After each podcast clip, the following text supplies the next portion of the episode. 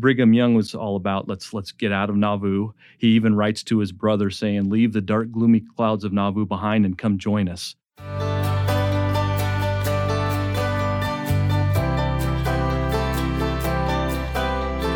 Welcome to the Saints Podcast. I'm Ben Godfrey.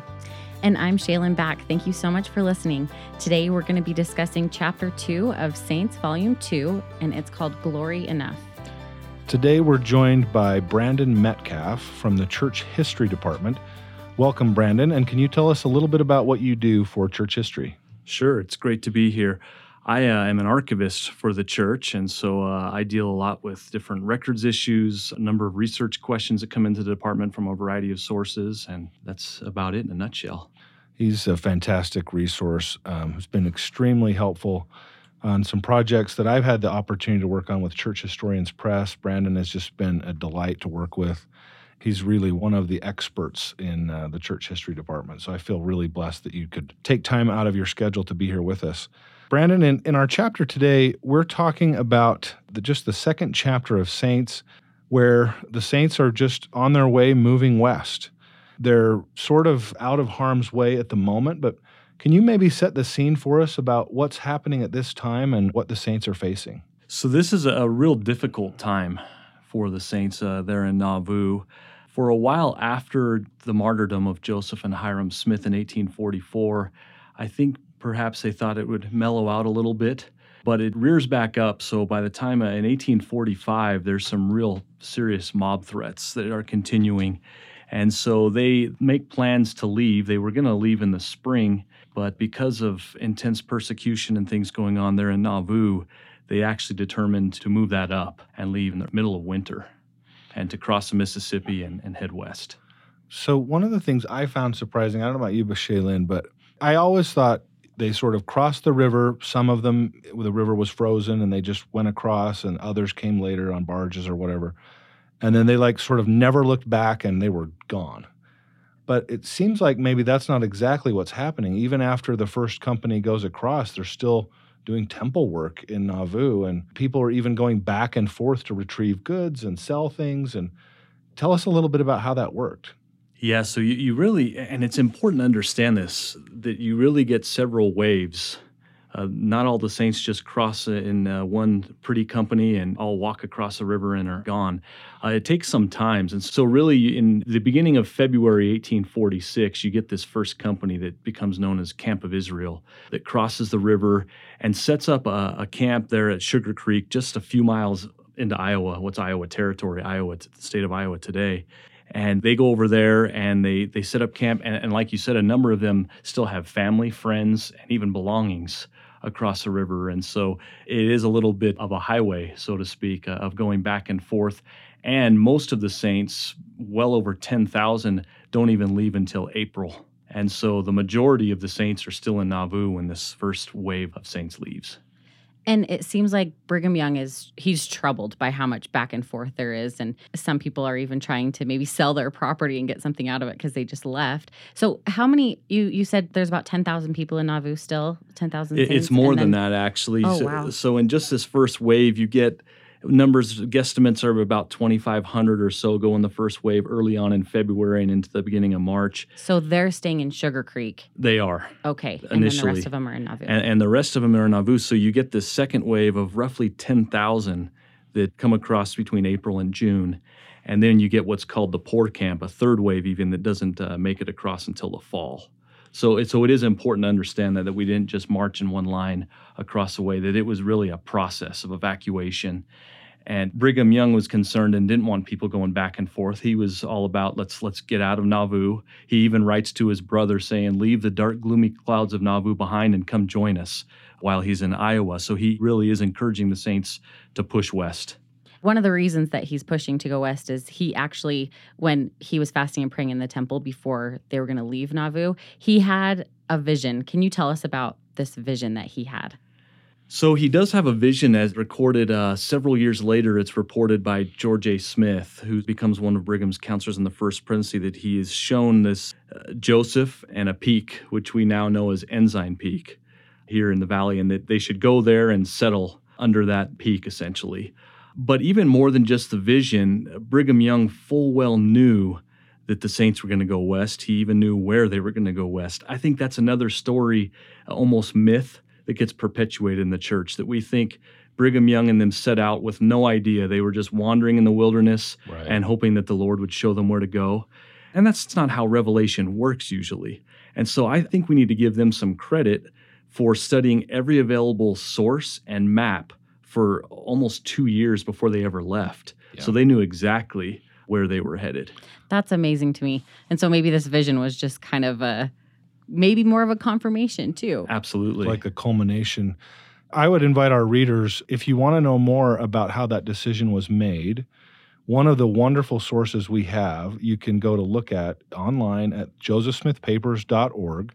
If you click on the administrative series and then click on the Council of 50 Minutes, you can actually read the minutes where they discussed moving to the West, different plans. There were plans discussed to go to Texas, perhaps Oregon country, Wisconsin at one point was considered. But over time, and as they studied it out, it became very clear that they were moving to the valleys of the mountains and in the, to the Great Salt Lake Valley.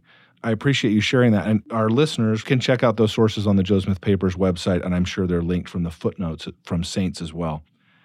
One of the sisters who is in Nauvoo at this time is one of our sort of main characters. She's a real person, not a character, but she's a someone we're going to follow in Saints, and that's Louisa Barnes Pratt. Can you tell us a little bit about what Louisa's facing at this time? She has uh, extremely difficult. Her family were converts to the church and they come to Nauvoo in 1841. In 1843, you get the first call of, of a missionary to the Pacific. Joseph Smith assigns Addison Pratt and a few others to go initially to the Sandwich Islands, which we know today is Hawaii, and uh, they end up in the Pacific. And so he's been on this mission during a lot of this from uh, late 1843 on, during when the martyrdom occurs, and now as persecution continues and they look to go west. And so she has four daughters and herself, and now it's really up to her to figure out how we're going to go west. And she also has some family in Canada that she hoped to see before she went west. It's hard in 2019 to realize how difficult travel would have been.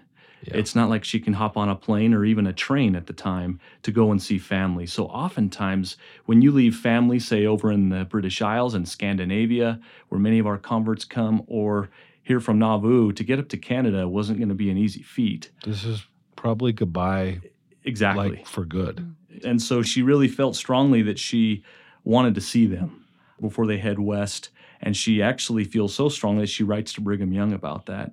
She says, If you say the Ox Team expedition is the best way for salvation, then I'll engage and I'll go and do, essentially, is what she says. And he mentions that when we get west, Addison, her husband, is going to be sorely disappointed if she's not with them. So Mhm. come west. And she does. She gives up the notion that she's going to go visit family and starts out. and I just love her. She, like we mentioned, she's a recurring person throughout Saints Volume One and and now two. In her response to Brigham, she also says, "And I believe I can stand it as long without grumbling as any other woman." And I believe that after reading more of her experience, once she makes up her mind, she just seems to do it and does it without grumbling. And, and for many years into the future, she's alone Yeah. uh, with Addison serving missions. So she's essentially a widow throughout most of her life. Very, very difficult times. Another faithful saint was a man by the name of William Clayton. He wrote the famous hymn, Come, Come, Ye Saints. I found it even sweeter to know that when William wrote that, it was after he had learned about the birth of his child.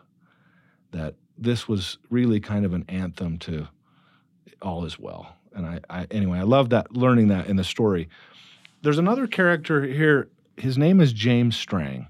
This may be the first time that many of our listeners have ever heard of this person. It's not somebody I ever remember hearing about in a Sunday school lesson or in seminary, but he really was, for a time, kind of a sore spot for the church. Can you tell us who is James Strang and what is he doing in Nauvoo at this time? So James Strang is uh, converts to the church not too long before Joseph Smith is killed, and is quite a charismatic individual, you get the sense. And so when Joseph is killed, we have questions arise as to who's his successor. James Strang comes forward and he claims that he has a letter that Joseph Smith wrote to him, basically knighting him, so to speak, as, as the next leader of the church. And so he comes forward and has all these secret claims, he says, that he's the rightful successor, and ends up taking a number of the saints follow him uh, up to eventually Wisconsin and uh, sets up his own kingdom there. Uh, he even calls it a kingdom. And so that's who he is. He, he's an apostate, really, and is quickly excommunicated from the church. Uh, this is the same time where you have Sidney Rigdon coming forward with claims to the, the presidency of the church. And so Strang and, and uh, Rigdon are, are really two in the forefront that challenge the authority of the, the Quorum of the Twelve. Definitely a, an interesting character. His life comes to an abrupt end later on an island in the middle of one of the Great Lakes, as I recall. It's just kind of a wild story.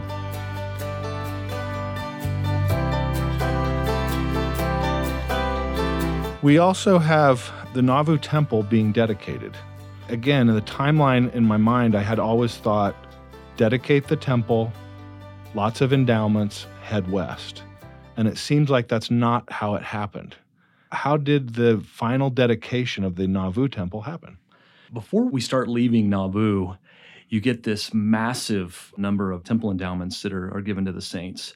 I think Brigham felt that we needed these saints to be endowed with power and with this ordinance of the temple before they left Nauvoo. So, in beginning in early December of 1845 through like you said, when the, the saints are starting to leave in February, you have about 6,000 saints receive their temple endowments.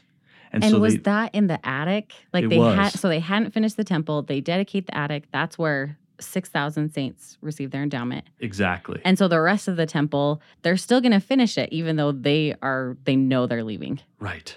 And that to me is an amazing story of faith. You know you're leaving, you know you're going to abandon the temple and, and not return but they were convinced to continue to use resources and money to finish this temple even as they're evacuating Nauvoo. It's just a great story of faith and sacrifice, even to the point where you get some that are over in the British Isles, converts and things that are trying to save up to come to Zion, who are also donating money for the temple to be built that they'll, that they'll never really use. It's a remarkable story of faith. So that that happens. They do it, dedicate the, the attic, like you mentioned, and then a, a few months later, they do some more finishings on it. They almost complete it in May of 1846. A number of people even come back across the Mississippi River to take part in that dedication. And there's some remarkable spiritual experiences akin to what happened in Kirtland.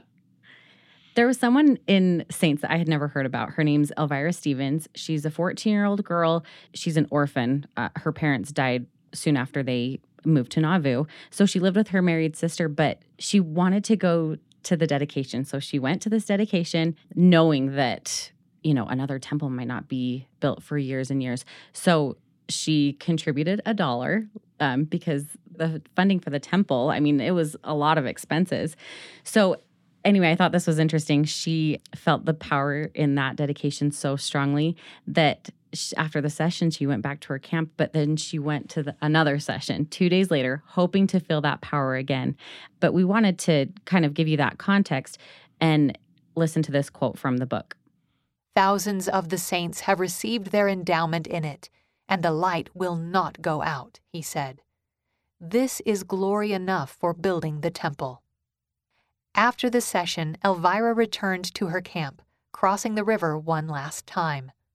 Saints in Nauvoo, meanwhile, spent the rest of the day and night packing up and removing chairs, tables, and other furnishings until the temple was empty and left in the hands of the Lord. It's quite a scene, Brandon.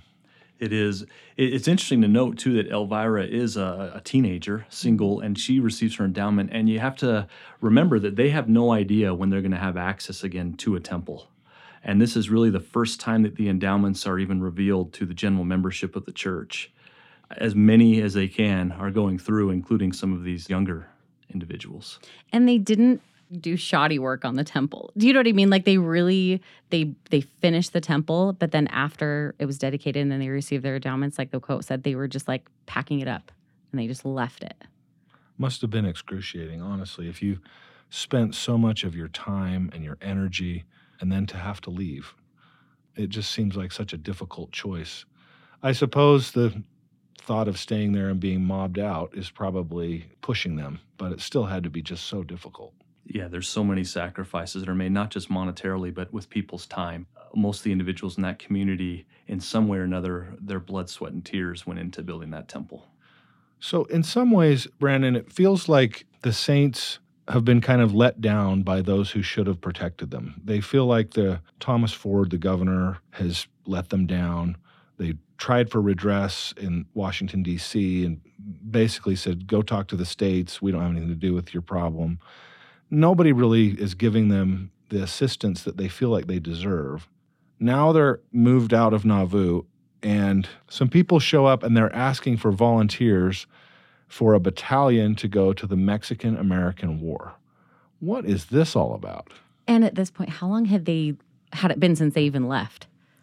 So they begin coming and asking for volunteers to for this battalion in June of 1846. So it's just a few months. And really, you're right in the middle of getting that second wave across. And so the Saints are strewn across Iowa territory when they come uh, knocking and, and asking for volunteers it, we should note too that, that Brigham Young somewhat orchestrated this. He knew that they needed some real monetary funds to help get them across. Super cash poor. Mm-hmm. Exactly. They, they need cash. And yeah, tell us about how that works and how Thomas Kane's involved. So you have, have a man named Jesse Little who's overseeing some of the uh, mission in the East, and he's assigned to try to go and make contact with the president of the United States to do this. And he, while he's in Philadelphia, he meets a man named Thomas Kane, who's very influential and becomes a lifelong friend of the church uh, going forward and helps us in numerous ways at numerous times. And he uh, is able to write a, a letter of introduction to help get Little into the, the presence of the president. And so Little makes it known that we are leaving and you can either help us or not. But he's very open, makes it known that we're open to uh, any way in which the country might help us move west. And so at this time, you have the outbreak of the Mexican American War and what's called Stephen Kearny's Army of the West. And so they decide at the highest levels that there will be a 500 person battalion that will be recruited from the church. And so this is somewhat unique in history. It's the first military unit in America recruited just on the basis of their religion. It's crazy. And so several are, are sent out to meet with the church going west, and they meet with church leaders to try to recruit this 500 member battalion in the middle of the church trying to evacuate not quite sure how we're going to even get across. We're so much further back than we thought. Iowa, for those that first wave of saints, is miserable. It is winter, it's rains. One person calls it just a continuous mud hole across all of Iowa. So, Iowa, the 300 miles to get across Iowa takes three and a half months. Mosquitoes. It's just, it's awful. This is when Clayton writes is him. There, there, it is just absolutely miserable yeah. across Iowa. So they're in the thick of this, they're spread across, and we are not happy with the government, as you mentioned. And so I have one quote I wanted to read from one of the members that just gives you a little feeling of how, when these recruiters come into camp, how they feel about it. A man named Zadok Judd, who ends up enlisting in the Mormon battalion, says this was quite a hard pill to swallow to leave wives and children on the wild prairie, destitute and almost helpless having nothing to rely on only the kindness of neighbors, and go to fight the battles of a government that had allowed some of its citizens to drive us from our homes. But the word came from the right source and seemed to bring the spirit of conviction of its truth with it. And there was quite a number of company volunteered. And so the only way that this battalion gets recruited is because it has Brigham Young's blessing and he encourages the saints to enlist. And explain maybe just a little bit how does payment work? So those that are going, they receive some sort of salary. How does that work and how does it help the saints in their quest to get to the valley? So they receive a clothing allotment uh, for going across and to be outfitted that way. And basically, they re- they receive some of the, uh, many of these funds when they reach Fort Leavenworth. Once they're recruited, they march down to Fort Leavenworth, and uh, many of those funds are handed over to church leaders immediately.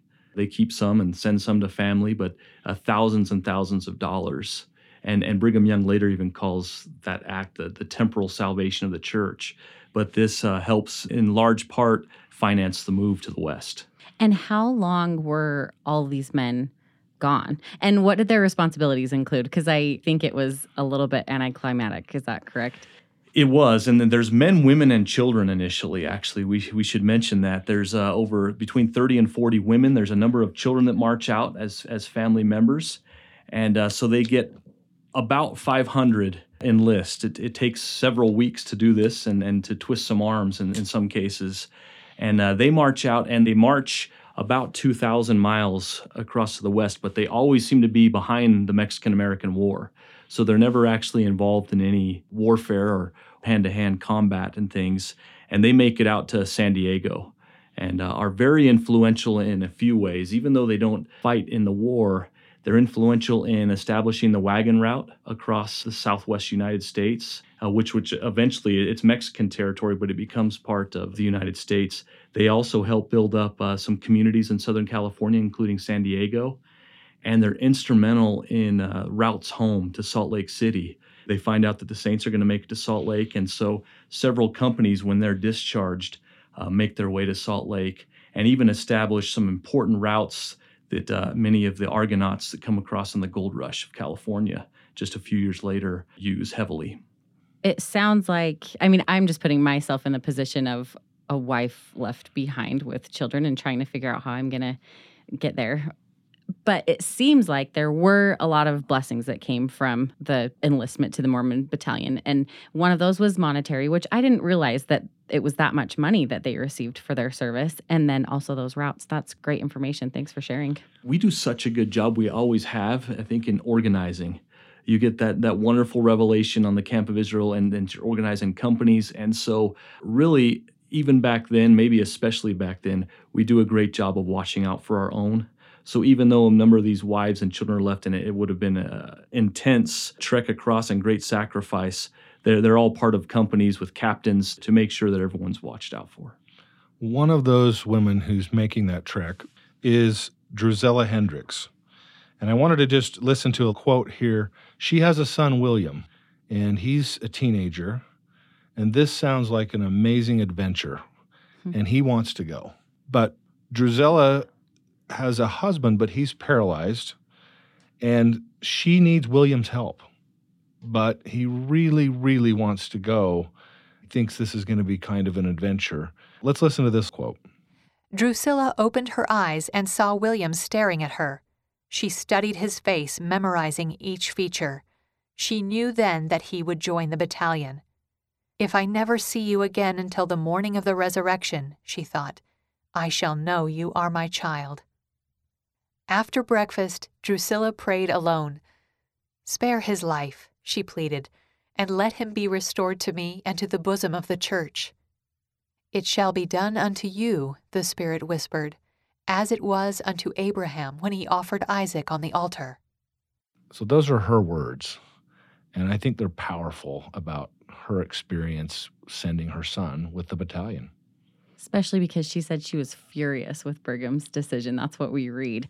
And you can imagine that her husband was paralyzed because of something that happened in Missouri. He was shot in the neck, actually. And so I feel like she would already have some anger and, and frustration, and now they have to move in this situation. And so that's an amazing blessing to have that confirmation of the Spirit. And William is definitely one of the younger members of the battalion. Uh, I think the average age is about 27, and so he's just 16 at the time. So definitely one of the the younger members of the battalion, and goes and and what's somewhat ironic is that we go out there.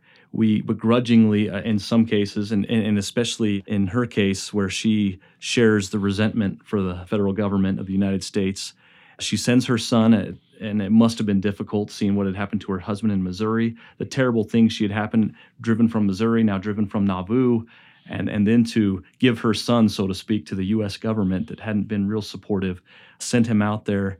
And, and what's funny is the Saints, when they do make it out to to Utah, we end up right back in the United States territory within six months of arriving in the Salt Lake Valley. Yep. It's Mexican territory. Within a few months, uh, the, the war ends, a treaty is signed, and this becomes part of the United States again. So, and when the Mormon battalion was marching, they didn't go through like the Salt Lake Valley, but how did they surpass it? They go far south down through today's New Mexico into New Mexico and then across uh, Arizona into Southern California.